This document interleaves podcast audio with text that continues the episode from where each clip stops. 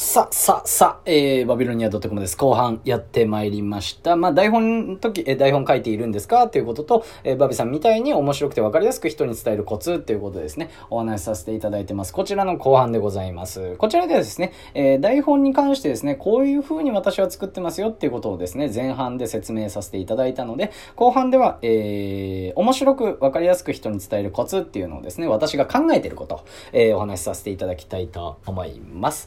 えー、皆さんね、逆にどうなんですか？これね、ぜひコメントいただきたいと思います。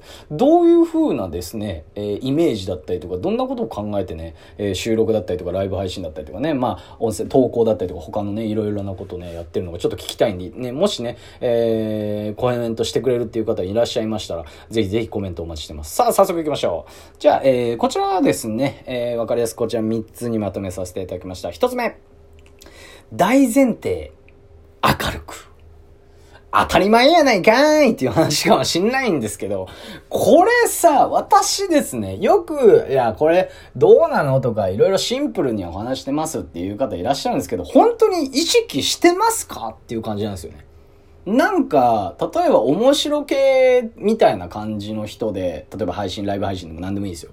なんですけど、この人、自分がどういう風に感じられてるのかわからないのかなって人、多いと思うんですよ。うん。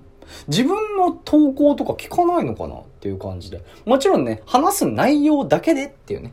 えー、面白い話をしたいっていう意味だったりとか、いろんな意図はあると思うんですけど、まあ今はですね、面白くわかりやすくっていう感じなんですけども、やっぱ自分がね、その人自体がなんか面白そうに、別に面白いこと言わなくていいんですよ。私の場合ですね、なんかこうね、あの、シリとかがあって、文字全部ね、書き出せるって言ったら別に面白い話してないですからね、本当に。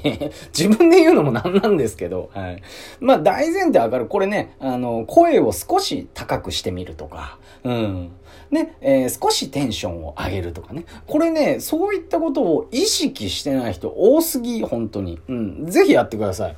絶対に、大前提ですよ、これね。はい。一つ目、大前提明るくということでした。はい、二つ目、抑揚をつける。抑揚って知ってますか？うん。抑揚がないパターンいきますね。はい、えー、私はバビロニア .com と申します。えー、東京在住で、えー、スタンド FM を使って、みたいなね、うん、全然声のこう、なんていうんですか、あのー、まあ、抑揚っていうんですか、調べてみてください。ググってください。はい。抑揚がない方ね、結構多いんですよ。うん。おも、これね、なんで言ったかっていうと、面白い話してんのにな、面白い配信内容なのになっていう方いらっしゃるんですけど、その抑揚がないだけで、なんかね、その配信自体がなんかね、おつやみたいな感じになっちゃってる人もね、ね、結構中にはいらっしゃるんで、はい、抑揚ですね、これつけてみてください。私の場合はですね、かなりついてると思います。抑揚に関しては。これはね、あの、昔、えー、まあ、セールスやってる時からかなり意識してたので、まあ、人前で話すってこともあったんで、もうこれはですね、なんか別に意識してないですね、正直言うともう今は。もうあのー、勝手に、勝手にそうなる。うん。勝手にそうなる。抑揚つける。重要です。はい。ぜひ、えー、やってみてください。はい。そしてですね、えー、三つ目。これも、えー、誰でもできます。BGM を明るくする。ということなんですけれども、えー、例えばこのね、あの、いろんなアプリだったりとか、音声メディアだったりとかね、配信だったりとかいろいろあると思うんですけど、結構ですね、自分、あの、まず、まず、BGM ない人多くないですか？意外と。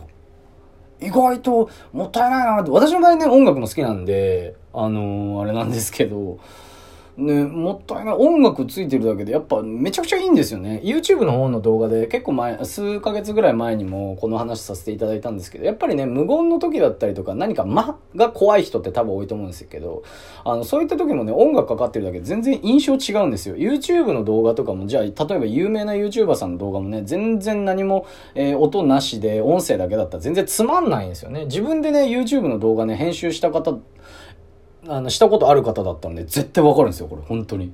編集の時って音楽ないから、後々 BGM つけるんで、全然こんな、こんなに違うのってね、これ作ったことあることね、みんな共感していただけるんじゃないでしょうか。はい。それでさらにはですね、え結構ですね、いろんなその音声メディアだったりとか、ライブ配信だったりとかね、えー、いろんなところ、えー、プラットフォームだったりとかね、いろんなところは、いろんなところに今ですね、もう自動的に普通にもう BGM が付けられるっていうね、あのー、機能があります。もうめちゃくちゃ便利です。絶対付けましょう。で、その中にね、どんなにあのー、できたばっかのやつでも、やっぱりですね、その中でジャンルってあるんで、うん、明るいだったりとか、アップテンポだったりとかね、うん、いろんなね、やつがあると思うんで、これね、ぜひ明るい BGM にしてみて、で、自分で、えー、その自分の投稿聞いてみてください。本当に。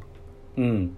3つ今言わせていただきました。大前提明るく、抑揚をつける BGM を明るくするっていうことだったんですが、最後に番外編です。これ今もうね、何回も言ってきたんですけど、これで自分の配信だったりとか投稿だったりとかね、えー、そういったものを自分でしっかり聞く。